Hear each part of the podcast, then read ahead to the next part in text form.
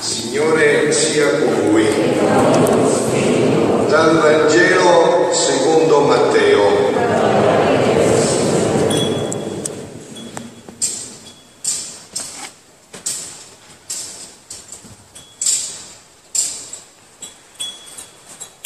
In quel tempo Gesù disse ai suoi discepoli: se il tuo fratello commetterà una colpa contro di te, vai a puniscilo fra te e lui solo. Se ti ascolterà, farai guadagnare il tuo fratello. Se non ascolterà, prendi ancora con te uno o due persone, perché ogni cosa sia risolta sulla parola di due o tre testimoni. Se poi non ascolterà costoro, dillo alla comunità. E se non ascolterà neanche la comunità, sia per te come il pagano e il pubblicano. In verità io vi dico, tutto quello che legherete sulla terra sarà legato in cielo, e tutto quello che scioglierete sulla terra sarà sciolto in cielo. In verità io vi dico ancora, se due di voi sulla terra si metteranno d'accordo per chiedere qualunque cosa, il Padre mio che è nei cieli gliela concederà, perché dove sono due o tre riuniti nel mio nome, lì sono io in mezzo a loro. Parola del Signore. Siano lodati Gesù e Maria. Allora, carissimi, come vi dicevo introducendo la Santa Messa in questa 23ª domenica del tempo ordinario, questa parola ci penetra fino al midollo delle ossa, perché come avete sentito Dio stasera parla a me e parla a te, perché come Ezechiele, più di Ezechiele, io e te siamo profeti, non possiamo nasconderci. Voi come me, perché io prima di essere sacerdote ministeriale sono con voi sacerdote battesimale. Col battesimo voi vi siete assunti come me l'incarico di essere re, sacerdoti e profeti, e questo ce l'aveva chiesto, perché abbiamo assunto questo compito. Col battesimo noi siamo diventati profeti. E chiariamo un attimo bene questa parola: chi è il profeta? Il profeta non è uno che dice il futuro, assolutamente, profemi, è uno che parla a nome di Dio, cioè prega, legge gli eventi come Dio li legge e dice ai fratelli: ma non vi sembra che le cose stiano così? Non è forse Dio che ci dice come stanno le cose? Questo è il profeta, no?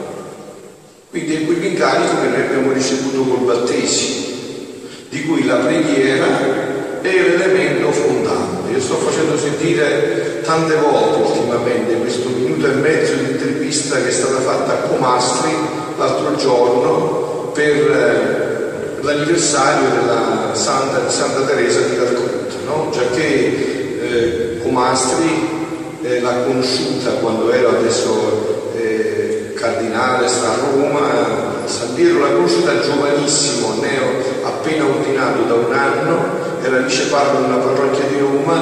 Allora non è che era neanche tanto conosciuta Madre Teresa, ma lui ci aveva fiutato e volle incontrarla, e nell'incontro con Madre Teresa lui disse: oh, voglio incontrarla per pregare per me, per il mio sacerdozio. Appena Madre Teresa l'ha visto, gli ha stretto la mano e gli ha detto quante ore preghi al giorno? E lui ha detto: madre, io dico l'ufficio tutti i giorni, sapete, mi sacerdoti con l'ufficio, c'era la messa tutti i giorni, e dico anche con il Santo Rosario. Allora nel 68 era quasi un atteroide, e la madre gli ha detto: è poco, con l'amore non si può fare così, è poco.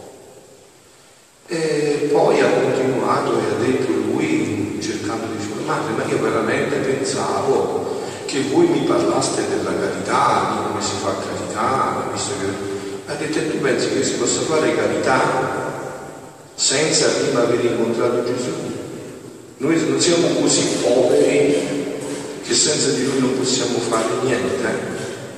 Pensi che così si possa fare la carità? Che noi non siamo così poveri che senza di lui non possiamo fare niente? E gli aggiunse: ti dico prima, guarda che se non fai questo non reggi, non regge nel tuo ministero, nella tua vita, se non fai questo. E gli ha detto: questa è la vita, la preghiera. Quindi noi, come battezzati nella preghiera, dobbiamo incontrare Dio faccia a faccia, dobbiamo incontrarlo faccia a faccia. Questo è il punto. E allora così capiamo questa parola che ci impegna profondamente, perché questa è una parola di salvezza. Per annunciare questa parola dobbiamo avere la certezza della vita eterna. Qua Gesù non sta parlando di avvisare per qualcosa, avete sentito? Sta dicendo perché se ma della sua morte io domanderò conto a te, il malvagio morirà per la sua iniquità, ma della sua morte io domanderò conto a te. Ma se tu avverti il malvagio della sua condotta, perché si converte, ed egli non si converte della sua condotta, egli morirà per la sua iniquità, ma tu non sarai, ma tu sarai salvato, non sarai condannato. Allora, quindi questo che significa? Mi pongo una domanda per me e per voi: ma noi crediamo con certezza assoluta alla vita eterna? Noi sappiamo che questa vita non è un gioco che ci attende l'eternità, che ci attende quello che sono i novissimi, e che di alcuni, o credendo o non credendo, sarà così: la morte, dobbiamo morire, ma dopo della morte c'è immediatamente il giudizio, e dopo del giudizio c'è il paradiso e l'inferno, perché sapete che il purgatorio è un fatto transitorio, finirà. E allora, se noi non viviamo veramente questo, ma come ci avviciniamo ai fratelli? Se noi non viviamo questo, se noi non ci crediamo più, è quasi come se fosse un'idea, no? Se noi non siamo certi, invece troveremo questo. Che cosa andiamo a raccontare, fratelli? Un racconto degli Hassidim ci aiuta a comprendere. Un rabbino racconta che ha imparato il significato di ami il prossimo tuo come te stesso da due contadini che aveva sentito parlare. Boris, mi ami tu? E l'altro dice: Ivan, certo che ti voglio bene. Il primo riprende: Boris, sai cosa mi addolora? E l'altro risponde: Ivan, e come posso sapere ciò che ti addolora? E il primo riprende: Boris, e se non sai che cosa mi addolora, come puoi dire che mi ami veramente? Che cosa addolora questa umanità? Che cosa manca questa umanità? Se noi preghiamo nel cuore, ci lasciamo ingannare dalle false luci, oppure vediamo che cosa manca a questa umanità.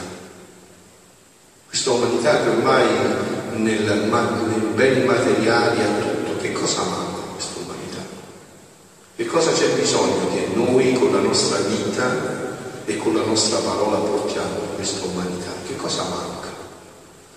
Un cristiano sa per esperienza che la sofferenza viene sempre dal peccato. E allora noi siamo certi di questo, se non che andiamo a dire agli altri. Io ho visto, no, il mio ministero anche, no? Quando c'è qualcuno che sta male a casa, no? Si corre, il dottore, l'ambulanza, ma voi vedete, non è che qualcuno, se deve morire, poi questo lo può salvare. Non dico che questo non bisogna farlo, bisogna farlo pure bene, no? Ma non ho mai visto, per esempio, che si chiama il sacerdote per l'unzione degli infermi.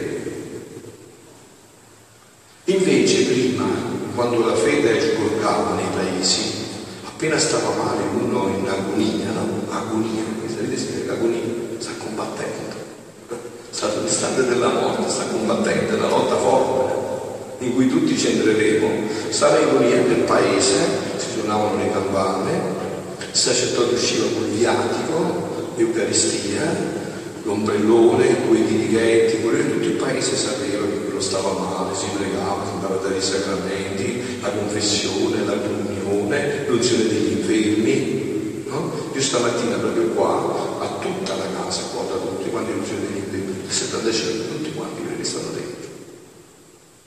Noi crediamo che questo significa avvisare il fratello, e se no è un gioco, cioè noi crediamo all'eternità. E crediamo che la morte può sorprenderci da un momento all'altro. Sapete proprio, ma a me mi può sorprendere, adesso io in parte come non è che ci vuole molto, non è che ci vuole molto. E allora come avvisiamo se queste cose prima non le viviamo nella nostra carne e non siamo coscienti che un cristiano sa l'esperienza che la sofferenza viene sempre dal peccato? arte incarto. Questa è la radice, dice San Paolo, è vero?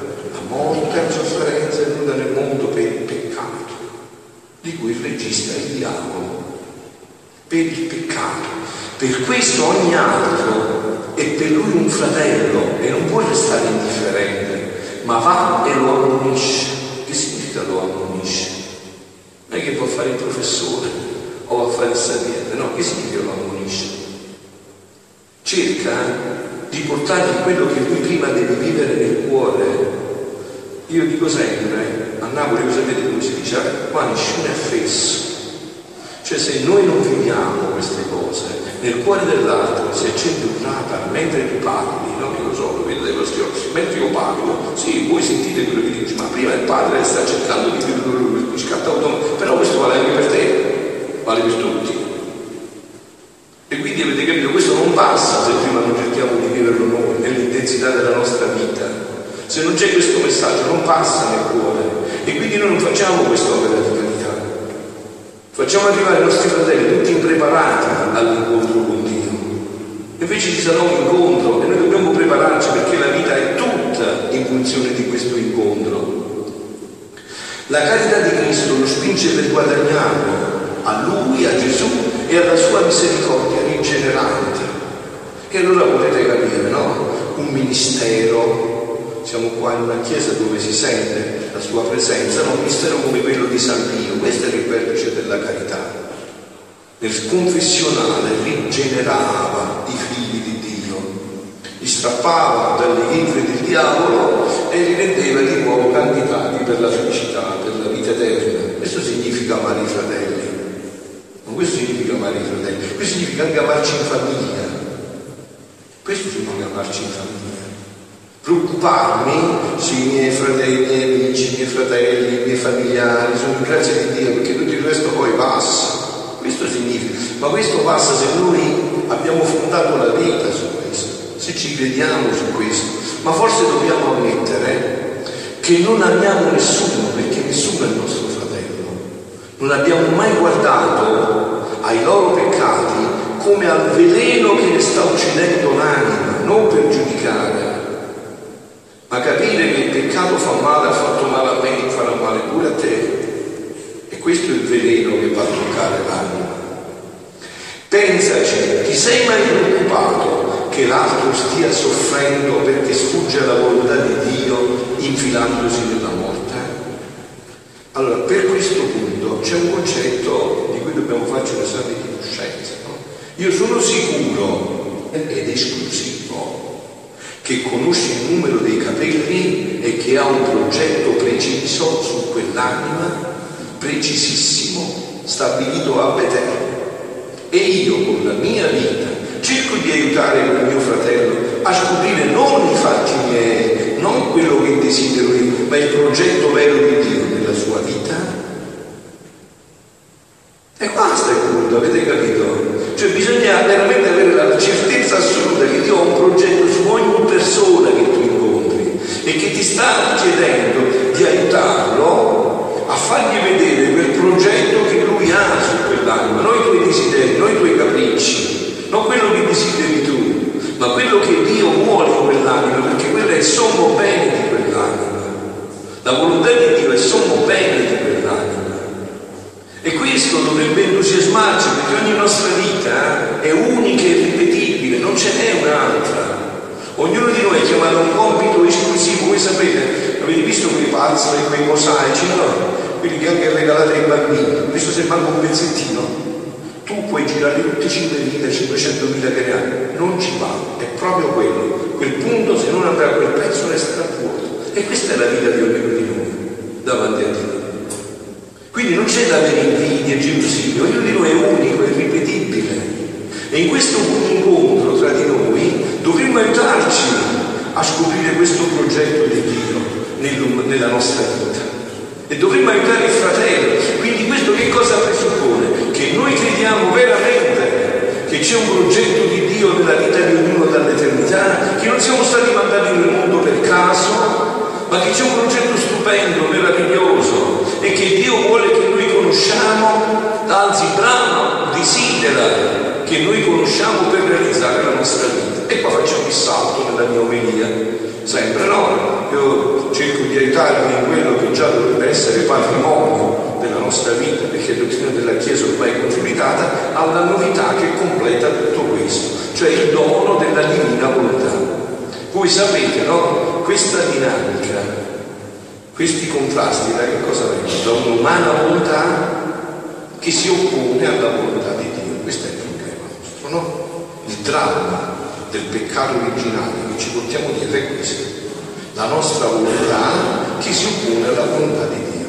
E quindi noi siamo infelici. Vedete, la croce è fatta da due assi, una è verticale e l'altra è orizzontale. Perciò abbiamo la croce, no? Questo verticale non può essere mai cambiato, questo è l'asse di Dio, Lui conosce tutto e opera tutto. Questo è il nostro asse che si mette di intralcio e ci crea la croce. Se questo si mette in pace e si mette così con la volontà di Dio, la croce è finita.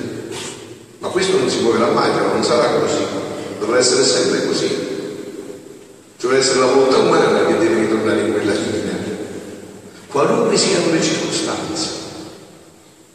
Qualunque siano, noi dobbiamo entrare nella volontà di Dio e così cesserà la croce, anche nelle prove, nelle sofferenze. Questa è la dinamica, la volontà umana che entra nella volontà di Dio. Ecco perché dice noi ci siamo mai preoccupati che l'altro sta soffrendo perché sfugge alla volontà di Dio. E allora dice Gesù a Luisa, stavo pensando, dice Luisa, le parole di Gesù nell'orto quando mi disse, Padre, se è possibile passi da me questo calice, ma però non mea voluntas, sed tua fiat, non sia fatta la mia ma la tua volontà. E il mio dolce Gesù, muovendosi nel mio interno, mi ha detto, figlia mia, credi tu che fu il calice della mia passione per cui dicevo al Padre, Padre, se è possibile passi da me questo calice? Credi che fu perché avevo le sofferenze? E dicevo, Padre, passa da me questo calice, ma se io sono venuto per soffrire?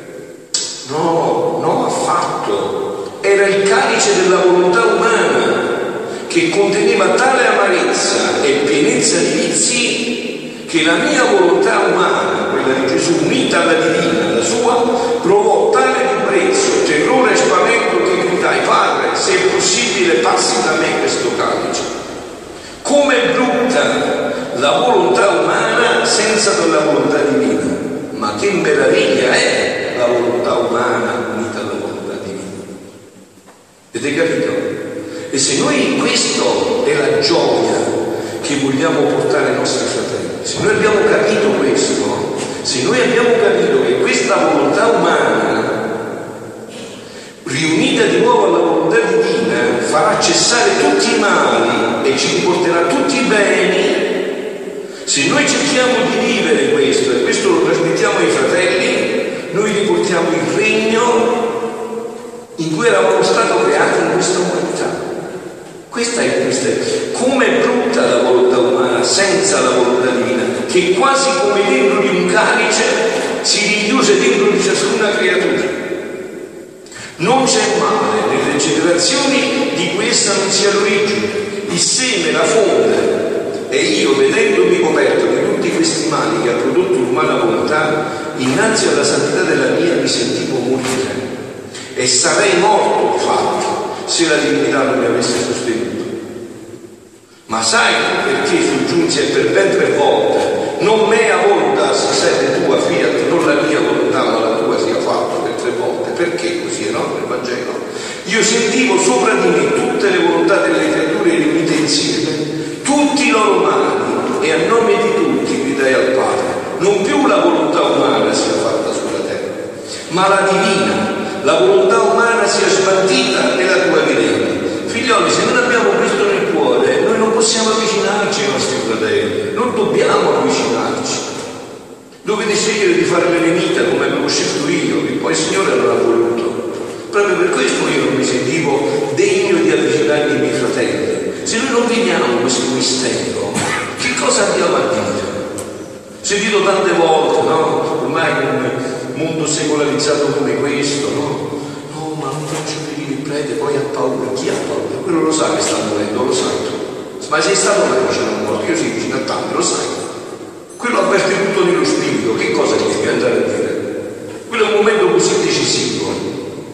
Invece tu ti dovresti avvicinare carico di questo e dire: ma ti stanno aspettando le braccia dell'amore, della misericordia, finirà per sempre la tua sofferenza, sarai una gioia senza fine, un bagliore di luce, un oceano splendente di luce. Ma questo ancora di più, questo che dice Gesù Cristo, questo che si deve realizzare nell'umanità, sicché fin da allora, e lo voglio fare sin dal principio della mia passione, perché era la cosa che più mi interessava, era la più importante, di chiamare sulla terra il fiat mundas tua cum in cielo così in terra. Guardate, anche qua, no? Ma io vi posso fare una domanda e voi mi rispondete nel cuore: ma voi credete al Padre nostro? E che significa questa espressione del Padre nostro? Che da 2000 anni pronuncia la Chiesa: venga il tuo regno, sia fatta la tua volontà come in cielo così in terra. Questa è un'espressione chiarissima. Gesù non ci ha pregato, non ci ha insegnato a pregare: pregate al Padre di venire al mio regno e che finalmente possiate fare la volontà in cielo come si fa. No, ci ha detto che dobbiamo pregare che questo regno venga sulla terra e che la sua volontà si faccia qua sulla terra come si fa in cielo. E quindi se noi ci portiamo dentro il cuore questa speranza, questa gioia, questa felicità, che cosa portiamo ai nostri fratelli quando sono nelle prove, nelle luci?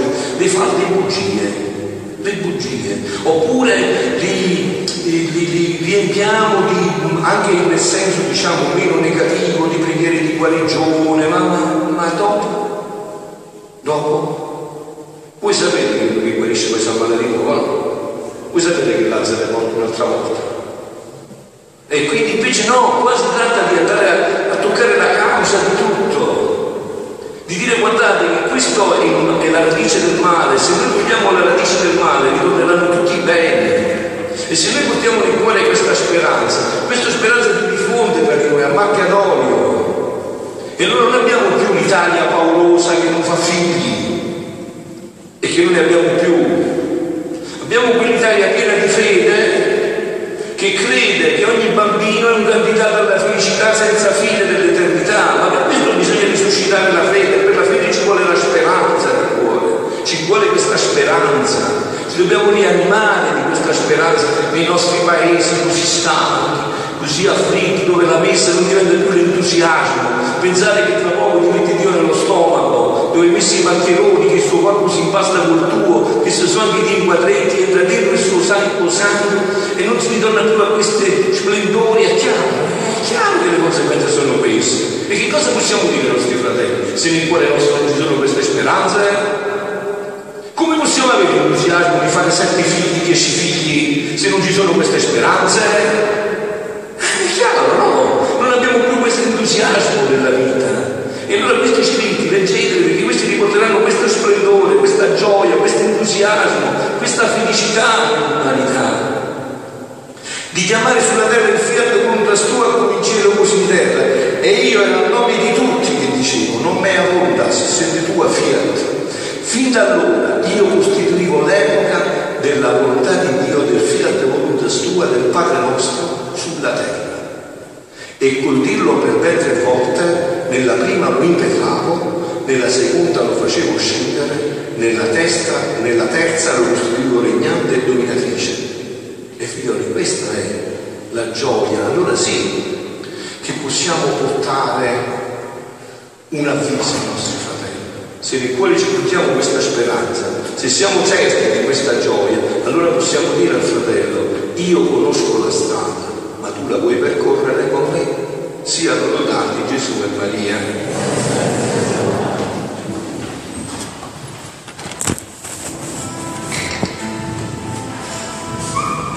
Voi sapete, vero, che la Madonna da 37 anni viene ogni giorno a quest'ora, ve l'ho detto, ve lo ripeto, staccato in venti, viene proprio per questo, per portare questa speranza del regno del Padre nostro nell'umanità.